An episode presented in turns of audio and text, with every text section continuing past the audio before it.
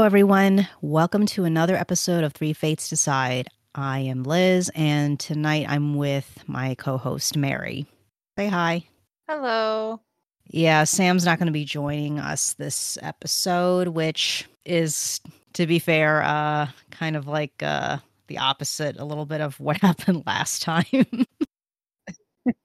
right, because Liz, you were having uh, you were having technical issues with your computer and everything last week when we recorded, and unfortunately, Sam has some in real life issues going on with a family member. We'll put it that way. That she's unable to join us tonight. So it's just me and Liz in our dulcet tones tonight. you think you know what we're going to talk about. And welcome back to Three Fates Decide. It just sounds more dramatic that way. All right. So this week we are going to be talking about. But just when you least expect it, we changed the game. One Will Smith slapped Chris Rock. I mean, we always celebrated Easter. You're part of the Half Blood Prince. So we're going to do another free talk, freestyle thing, no planned discussion. At the end of the day, only one thing matters. We decide. We're going to hit the, the, main highlights. That is the thing, like what we were saying back in that episode. A quick recap. Three Fates Decide podcast. Yeah, yeah. We're we're not going to bore you with uh, that mess that happened to me last week. It was so stupid, but um, anyway, it was bad. but it's all taken care of now. Yes, it is. Um, okay, so tonight's episode is going to be the final episode of our uh spooky, dark, macabre episodes for the month of October. Um, we're gonna do a double feature of sorts where we're gonna talk about werewolves and vampires. Yay. Yeah. I mean, you know, like originally we're gonna do two separate episodes, but then, you know, Dahmer is a big thing and it's like, well, we can't ignore that. So Right. So I mean, we had to talk about Dahmer last week instead of uh, splitting this episode up. But that's okay because it'll it'll work out just as well. Right. And in a funny way, it's probably better off we do do a double feature of sorts because in a lot of more recent, you know, pop culture depictions of werewolves and vampires, they seem to be werewolves versus vampires. So, you know, why not? Exactly. I think most popular culture movies anymore is usually vampires versus werewolves. So, which is kind of weird when you think about it. I mean, there's no particular reason why they should exactly dislike each other one way or the other, other than, you know, you're messing on my territory, but whatever. But anyway. I mean, if you, well, if you really think about it, there's really no reason why the two of them should ever meet. Yeah, yeah, that's true. I mean, really, if you really sit and think about it. But eh. yeah. that's uh that's uh Hollywood for you. Right? Yeah. It it's very very strange. Yes. But uh eh, yes. So, um basically pretty similar to the zombie episode, we're going to kind of split this episode into like two different parts if you will, where we're going to talk about the more cultural slash historical origins of these two different creatures and then towards the end of the episode we'll talk a little bit more about some of the more modern, and I want to use quotation marks for modern because, um, in particular, with vampires, one of the earliest of the more quote unquote modern interpretations of vampires is, of course, the famous novel Dracula by Bram Stoker, which, of course, is a book from the, I believe, 1800s. So, yes, it's not modern modern but you know for the purposes of like literary categorization historical categorization it's kind of modern so. Somewhat modern. Um so do you feel like starting with werewolves first or vampires? I've got some interesting things on werewolves up that i'm looking at right now. Yeah. That i didn't really know. Right one of them I kind of I'd I'd heard but didn't really know that much about, but the other one I had no clue about. Right. So just so you listeners know, um, I believe Mary, you were telling me earlier that you're going to be using some sources on history.com. Yes, history.com. Right. Um, and I'm going to be using a little bit of information that I got from Monstrum slash Storied, which, if you guys listen to our zombie episode, you would know that I had made references to that particular um, series of videos for that particular episode. So for werewolves, they actually did two parts. Right. Right. One about the more historical cultural Mhm. origins. And then the second part is the modern interpretations, which is sort of what we're doing in this episode right now. Yeah, definitely. Yeah. Um, okay. So why don't you start then? All right. Well, most people know what a werewolf is a mythical creature. The the legend is that people are morphed into a vicious wolf, basically. However, the, what I found interesting was it's actually really it's kind of unclear of to where and when the werewolf legend originated. It's a, and this is what got me. It says some of the scholars believe that the werewolf made its debut in the Epic of Gilgamesh, the oldest known Western prose, when Gilgamesh jilted a potential lover because she had turned her previous mate or lover into a wolf, which I didn't realize that that it could have come from all the way back then. Yeah, it's kind of funny you mentioned that because in Monstrum they actually do mention that you're right is the oldest written reference to things kind of like werewolves. And what was interesting was that they mention it, but it's also in the context of how there's actually three types of werewolves based off of the different, you know, legends and origins and what have you. So they basically describe as three different reasons why people become werewolves. Mhm.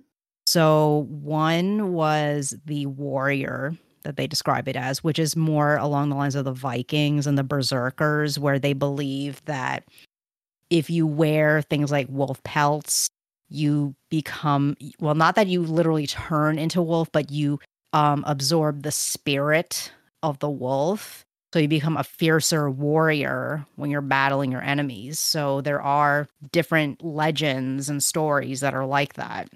That also comes up here um, for Nordic folklore that they all that werewolves were in Nordic folklore in the saga of the Volsungs. Right, right. And, you know, the Vikings happen to be the most famous example of this warrior, Mm-hmm. you know, origin. But, you know, there's probably other examples in other cultures. But yeah. And then the other two are the victim, where for some reason an innocent person got cursed, which I think to a degree that's more like like the more common modern usage of the werewolf uh condition because in a lot of stories it's like oh i got bitten or i got attacked by this creature out of nowhere and then boom i turn into a werewolf at the next full moon or something Right. yeah and then the third one is something that you do see quite a bit in greek mythology as a very prime example which is you turn into a werewolf as a punishment for your misdeeds Yep. Yeah. So Lycaon, right right right the son of Pelasgus. Right. An interesting fact for you listeners who are not familiar with etymology, that particular person's name is uh in Greek one of the is related to one of the words that the term lycanthropy, you know, is based off his name. Yep. So, yeah. Um yeah, so that that was pretty interesting when I was watching the Monstrum episode. And and to your point from earlier, um, regarding how there's a bit of a mystery as to what the origins of the werewolf legends are, what they were talking about actually, because I happened to be rewatching it before we start recording, was that um, you know, since werewolf well, not werewolves, but since wolves were pretty spread out through most parts of Europe, um, historically speaking, it's pretty natural that humans would come up with stories about wolves. So it shouldn't be too surprising there variations. And with human migration throughout history, some of those different ideas may have been spread to other parts of the world, you know, because of that migration. So the different stories will merge or influence each other. So, Yeah, definitely. I, I do know another thing is everybody's pretty much familiar with the uh, Salem witch trials, even though we're really not talking about witches. But there was um, about 200 years before the Salem witch trials in Europe, they were actually having what is known as werewolf trials. And they were convicting men and women of transforming into werewolves. And bear with us on this one for mutilating and eating children. mm-hmm. Yep, yep. I, I'm not gonna. I mean, there's there was a pretty famous one in Germany in 1589. I'm not going to go into details about what they did to this poor man, but they accused a gentleman of the name Peter Stump of being a werewolf, and let's just say they. What they did to him is at the end of it, they burned him at the stake, like they did with Charles, because that was that was one of the ways that they thought of of killing a werewolf, so to speak. Right. Yeah. Yeah. but let's just say if you want to read about it go to history.com and you can find it because it's a little gruesome a little more gruesome than i than i think we need to get into tonight Yeah. Yeah. It, it really it was fascinating looking the stuff up. I mean, you know, mm-hmm. The the other interesting thing that came up with the Monstrum episode was the fact that there were some stories about wolves through, you know, different parts of Native American groups, which we're not going to deep dive into because, you know, we could be here all night yeah.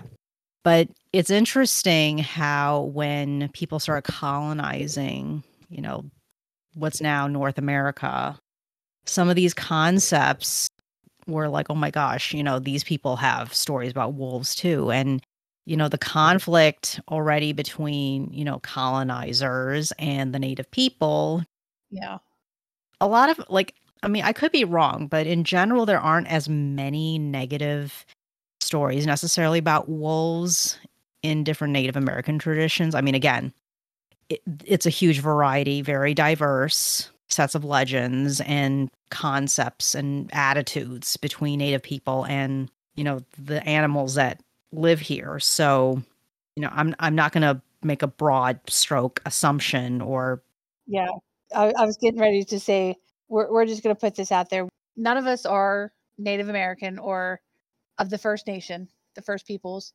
We don't know that much about their history their culture and i would love to learn more and i've been trying to learn more about because they have a very very rich culture and history and i've always been fascinated by them because i actually have about 2% native american blood in me so i'm about 2% native american however i don't i am so that is so so small i don't consider myself native american so right.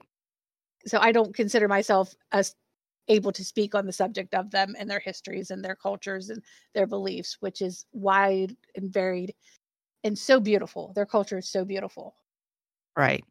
Like you don't identify as Native American or First Nations, but you do acknowledge that you got a little bit of it in your DNA. Just a little bit. A little bit. And I mean, I'm proud of what I do have. And I would love to learn more about them and who and who they are. Unfortunately, I do not know what nation I am a part of because it may be more of a Mexican native than an American native, Right. if that makes sense at all. Right. So, you know, you could for all you know, you could be Aztec or Mayan or or one of the other groups in Mexico. Most likely Inca if I'm anything, but Oh yeah, that's true. I I don't know. So obviously I'm not claiming to be I'm this this that or the other. Right. And I would never claim that because Right. it's just wrong to claim that. Right.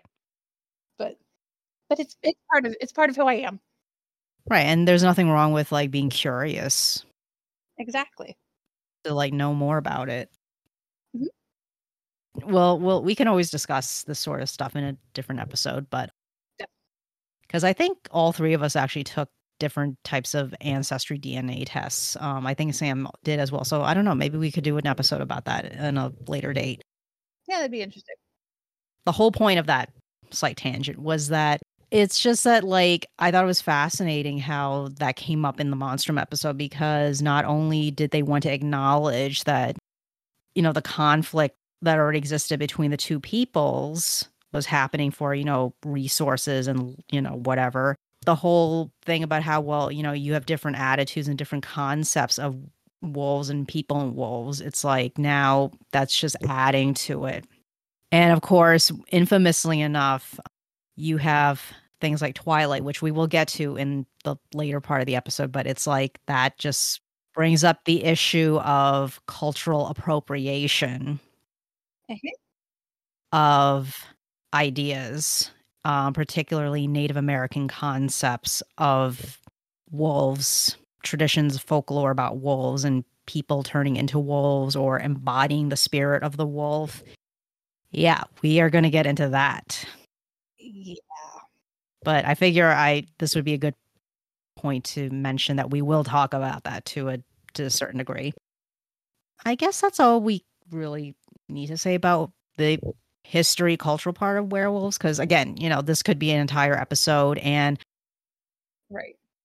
in the show notes for this episode when when we post this i will put a link to both the history article link that you're using right and i will also be posting links to the monstrum episodes in case any of you listeners are actually interested but of course certainly you can totally google search um, these things and you can also search on youtube for the monstrum i mean that is an excellent channel for all things mythological and folklore, not just for creatures, but also other types of literature.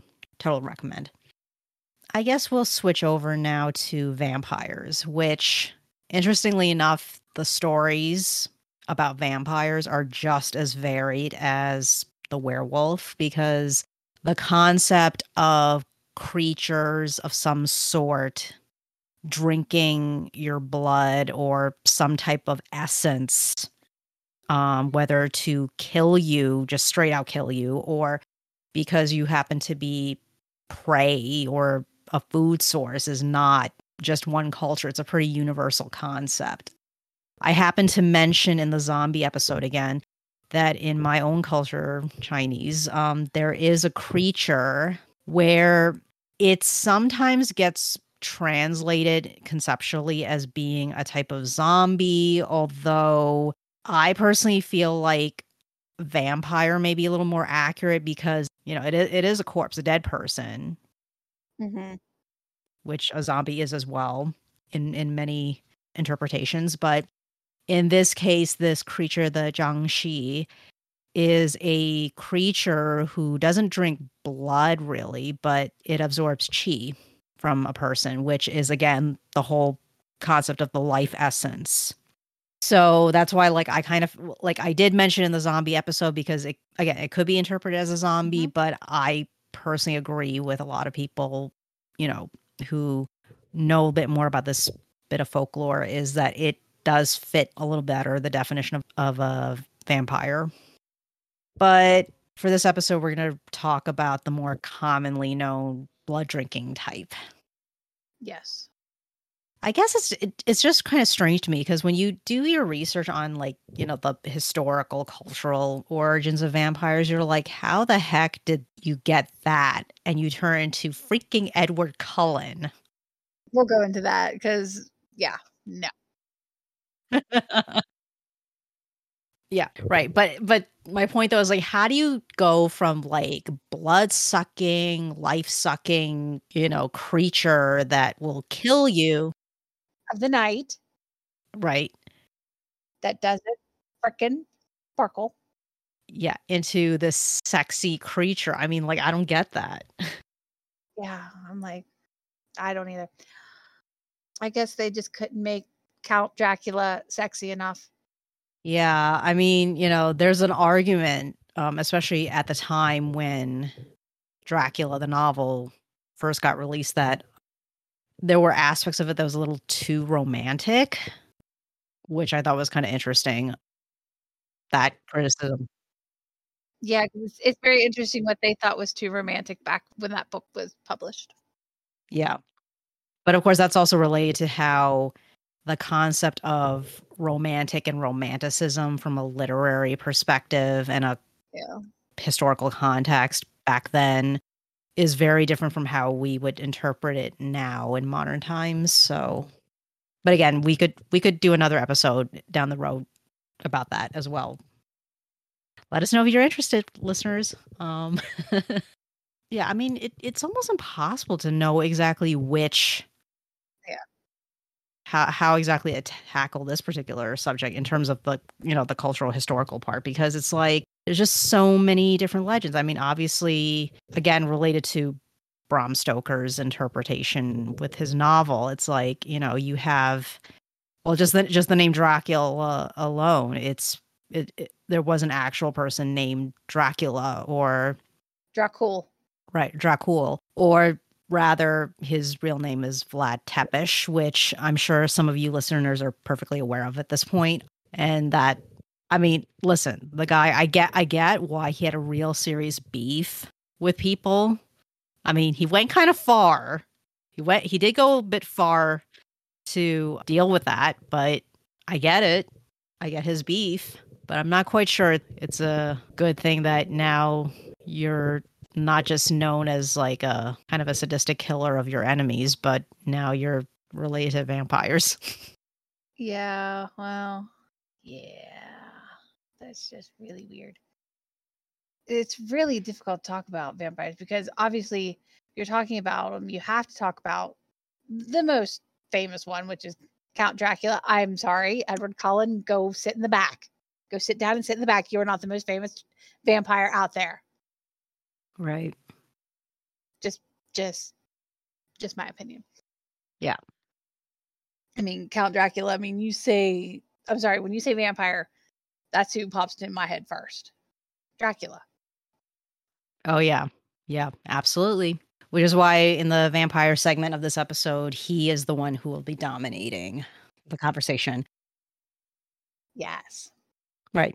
I mean, I guess like what we could talk about is like I mentioned before, there's just so many different cultures that have this concept of a creature that drinks your blood or steals your life essence. And of course, aside from Dracula, you also have things in like Greek mythology, for example, um, the Lamia, Mm-hmm.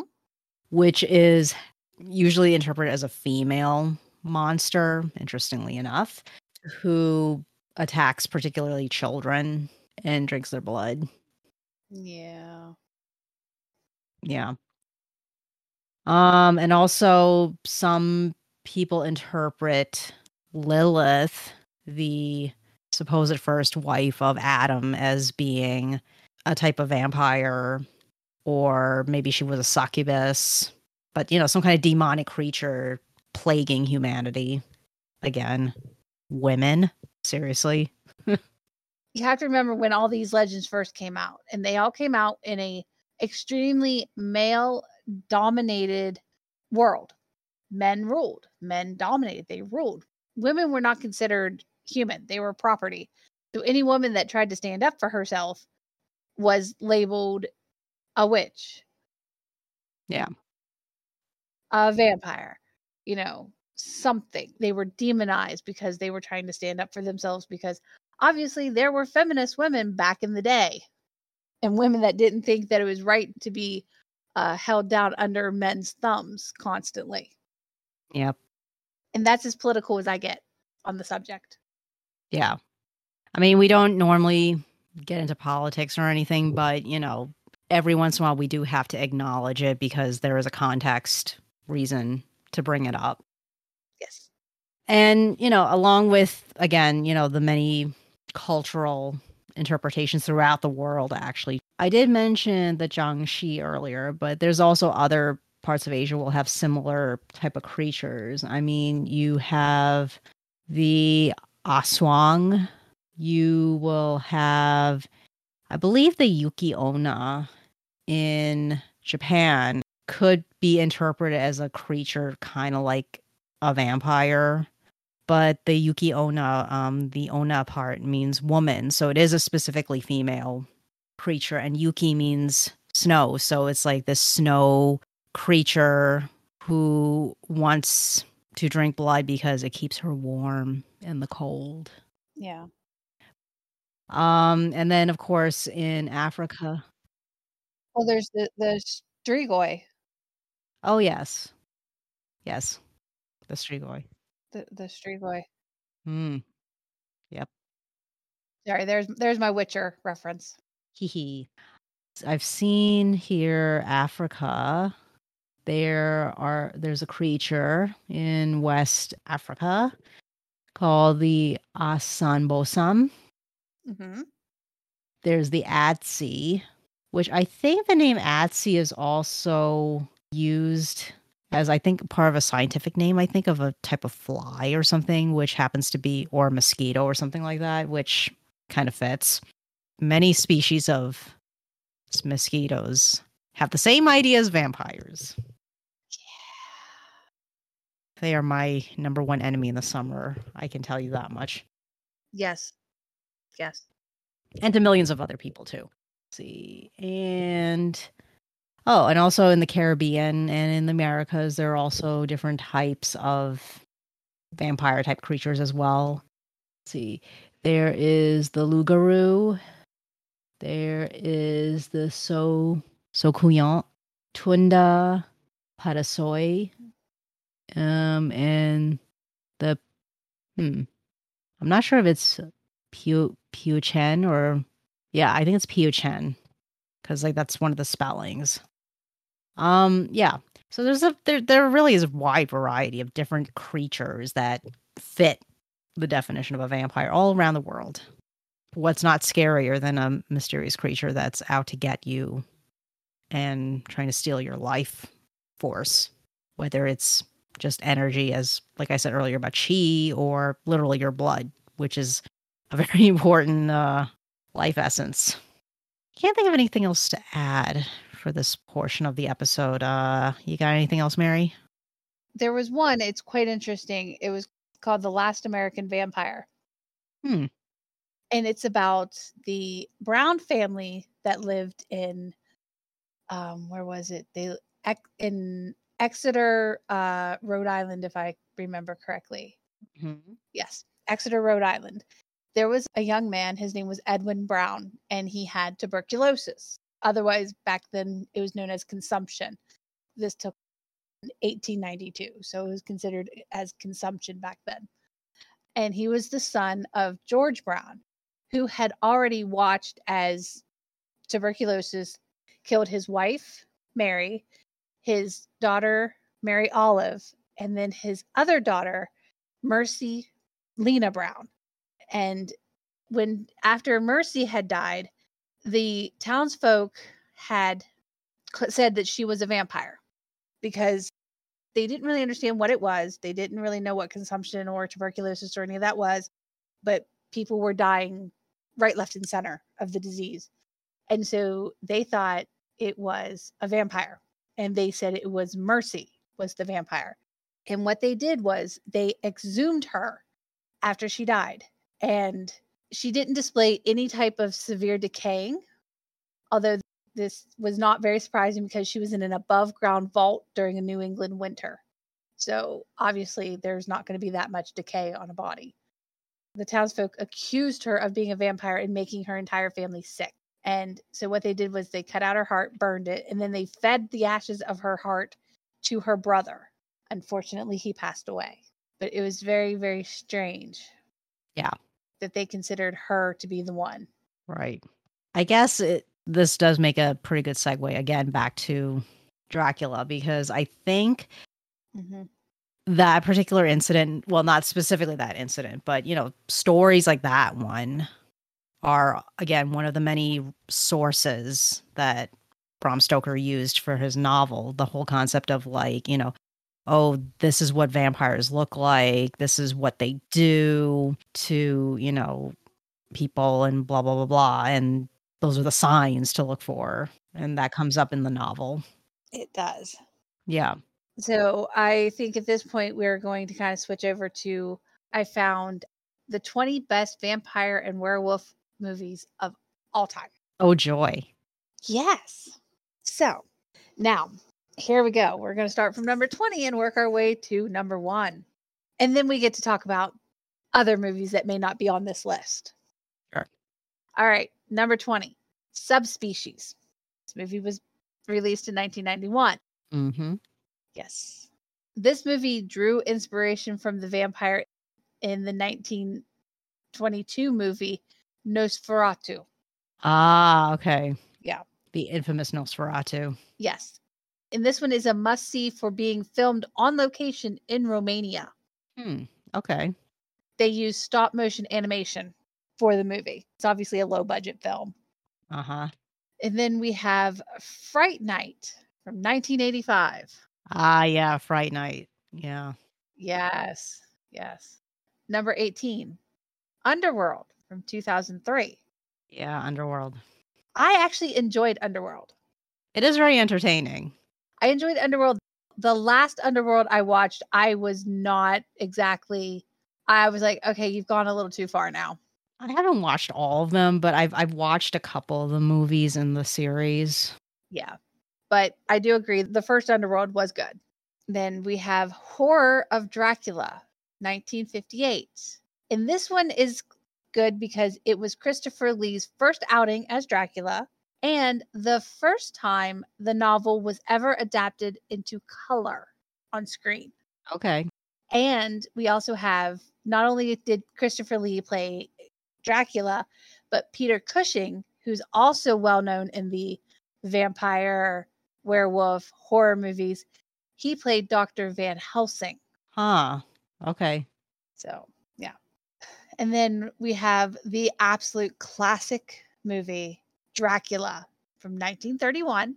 And as we know, this, and it's true, this is the most iconic portrayal of Count Dracula.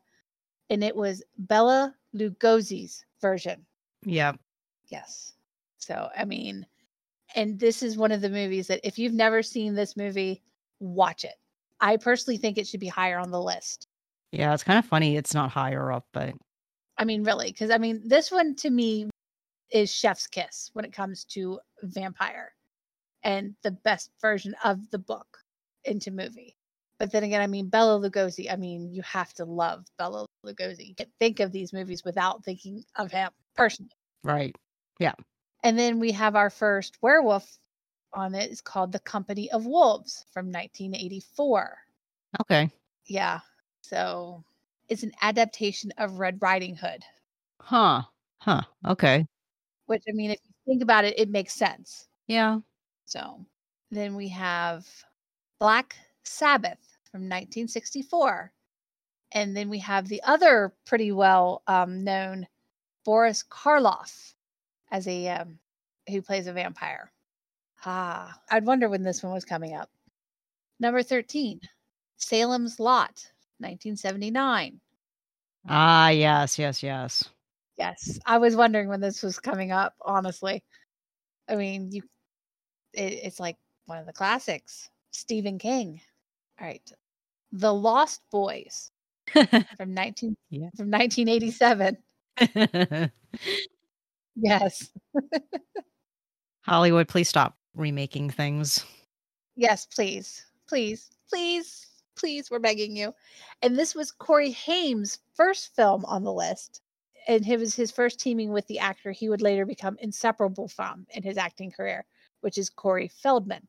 The two Corys. Yes. All right. and we have the next one is Curse of the Werewolf from 1961. Mm. I have it is a uh, it's loosely based on Guy Endore's 1933 novel The Werewolf of Paris. Okay. Yeah, I've never seen it. It, it may be one I have to try to see if I can find. I don't know. Uh, Silver Bullet from 1985. Hmm. Corey Haim is once again in this movie. I don't think I've ever heard of this one. I've never heard of this one, No. so I have no idea. Hmm. Let the Right One In from 2008. And this is a Swedish film. Huh. Okay. And because it's um the, just it's very interesting. It's called um it says this Swedish film is about a vampire who is stuck as a little girl and requires someone to kill for her and to take care of things she cannot in the body of a child, such as pay bills and rent an apartment. The title is a reference to the natural law that prevents a vampire from entering a dwelling without permission. It says when the vampire's companion is caught, she visits him in the hospital and kills him. The boy next door takes over as her familiar, protecting her in the day, and they run away together. There is an American remake titled Let Me In. Don't bother with it. Look up the Swedish original. Hmm. So, Reminds me of um Claudia from Interview with a Vampire. hmm that's just what I was thinking too. And I'm surprised this one isn't higher up on the list, honestly. Uh, Nosferatu, 1922, the earliest adaptation of Bram Stoker's Dracula. Yeah, actually, you know, funny that you mention it. Again, in the Monstrum episode, they mentioned that actually that original Nosferatu was actually done without the permission of his estate at the time. So there was act It, it does say this too. Yeah, so there was actually a lawsuit, I believe, to prevent its distribution or basically to tell it, them to stop distributing it because you didn't get our permission and you didn't pay us money for it. So to be fair, as you know, we we've done some fanfic writing, and obviously you can't make money off of fanfic writing, but there is an unspoken rule that fanfic or not fanfic, you do not copy or repost or whatever somebody's work without permission. Exactly. So, you know, I get that. Yeah. You shouldn't do stuff without permission from their state. But what happened was there was a court challenge, and it was declared that all copies of the film were ordered to be destroyed. However, one copy survived and was smuggled from Europe to the United States, where it is free and safe from the European copyright laws, which is why it's still able to be shown in the States at least. Interesting. Yes. Okay. Um, this one I'm a little bit eh about. It was a good movie, but I don't necessarily know that it needed to be on this list. And that's Blade from 1998. I mean, you know, technically it is a vampire movie, but at the same time, like I don't know. I I just don't know if it should be that high up there. Right. I would have figured it should have been down around um God damn it. I just lost the name of the the movie. Uh, da- da- Underworld. Okay. down towards the bottom. I think it should have been down here, like towards the bottom of the list. I'm not saying it wasn't a decent movie. It was an okay movie. I enjoyed it, but I don't necessarily know that it needed to be this high up on the list. Yeah, I mean, I thought it was a very entertaining movie as well. Like it it made me interested in watching the sequel, you know. Yeah. But yeah, I'm not I'm just not sure if it's really that great of a vampire movie. Right. So, I mean, it's a I mean, it is like a superhero slash vampire movie, but it's not like primarily a vi- vampire movie. And I mean, I I love Wesley Snipes in this movie. Uh, he was absolutely the right pick for the role. He truly was. You know, and I don't say that often about actors being made for roles. I I do truly believe he was made for that role. Yeah. So, then we have Night of the Werewolf, 1981. And it's the and this is there it says there are 12 Paul Naschy I'm pronouncing this wrong. Naschy werewolf movies, but there can only be one on the list. The honor goes to the remake of Naschy's most famous Wolfman movie and one of the best of the best bad movies ever. 1971's The Werewolf versus the Vampire Woman. What? yes. I'm like I'm just straight up confused. Yeah. Well, that's what they're saying. That's why this one's on the list because it's a remake of one of his worst movies ever, The Werewolf versus the Vampire Woman. And the plot is basically three friends go on vacation to Romania to explore a castle crypt, but one of the girls plans to bring Elizabeth Bathory back from the dead. Exploited ex- exploitative, filled with gratuitous nudity and a literal shower of blood, Night of the Werewolves is a lost gem of 80s horror. So weird. The vampires are not the only ones returned from the grave. The werewolf, Waldemar Daninsky, has also been resurrected when the silver cross was pulled from his heart. As the original in your face title of the 1971 one film tells you, you're in for a vampire on werewolf brawl at the end. I'm just like, okay then. Okay. Okay. Number five, Let's Scare Jessica to Death, 1971. Uh huh. Mm hmm. I have no idea. I, have never heard of this movie. The Howling, also 1981. Yeah, this one I've actually heard of.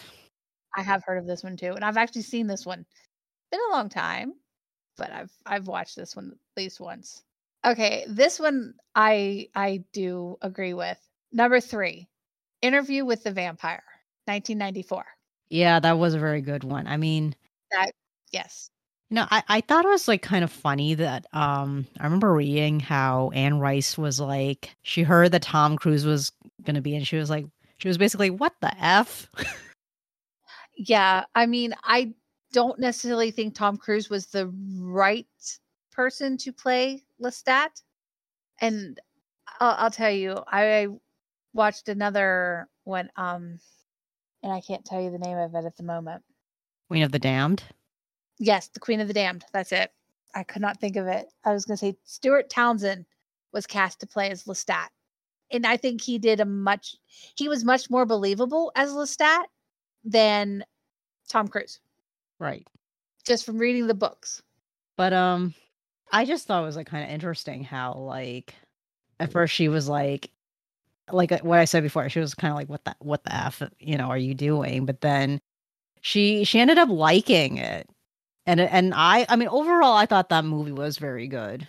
Um but you know, I'm not going to like argue that, you know, a different actor than Tom Cruise is better cuz I I I didn't watch the entire Queen of the Damned. I only caught part of it. I, I I should watch it though, the whole thing. Yeah, I've I've I've watched it multiple times. I actually used to have it on DVD. I may still have it somewhere. Right. But you know, yeah. But but yeah, overall it was a very good movie. I liked it. I mean, I'm not really big on just in general. I'm not really big on like monster or horror movies, but you know, that one I did enjoy overall. Yeah. I mean, I'm not saying Tom Cruise didn't do a good job as Lestat. He did. It's just personally, I think Stuart Townsend embodied the soul of the character more so than Tom Cruise. But it's also many, many years apart between the two makings of the films. So, you know, but that's just my opinion on it. Ah, number two, Bram Stoker's Dracula, also from 1994. That one I thought was a very good movie. Yes. It did make Dracula a little, a little too sexy though to me. Yeah, it did. I mean, but it was a very good movie. Oh yeah, it definitely was. And number one, An American Werewolf in London from 1981. Right. And I've seen this movie and I I think I agree with it being one of one of the top. Although I may have switched Bram Stoker's Dracula and this one, to be perfectly honest. Hmm. I've always liked uh vampires a little bit more than werewolves. Right. And you know, it's Gary Oldman. That too. That too. I mean, you just Yeah. can't. You can't. No? Yeah. I mean, overall, the cast in that in Bram Stoker's Dracula was very good. Like, it was very well cast. I mean, You had Gary Oldman. You had uh, Keanu Reeves. You have Anthony Hopkins, Winona Ryder. Winona Ryder. I mean, you've got so many of these Hollywood icons now that were in the. Sir Anthony Hopkins was already an icon in his own right, even before he did the movie. Right. Winona Ryder was well known. What late eighties? Yeah. And I mean, Keanu Reeves was doing pretty well for himself at that point. I don't think that was his first movie, but it was one of his first ones. No, I think he did. Didn't he do like Bill and Ted? I, I was like, I think he did like Bill and Ted's Excellent Adventure. Yeah, I think that was before that. He did a few first, Right. but he became a big star right after this movie, if I remember correctly. Right, because of speed. Exactly. Yeah. Oh. I don't know if you can tell, but I love Keanu Reeves. And I, from everything I've read about the man, he seems like the absolute sweetest, most down to earth guy ever. And I wish that man nothing but the best. Oh, absolutely. Yes. So that was the top 20 best vampire and werewolf movies. I just thought it was really interesting how most of the movies on the list are vampires, not that many are werewolves. Very true. Very, very true.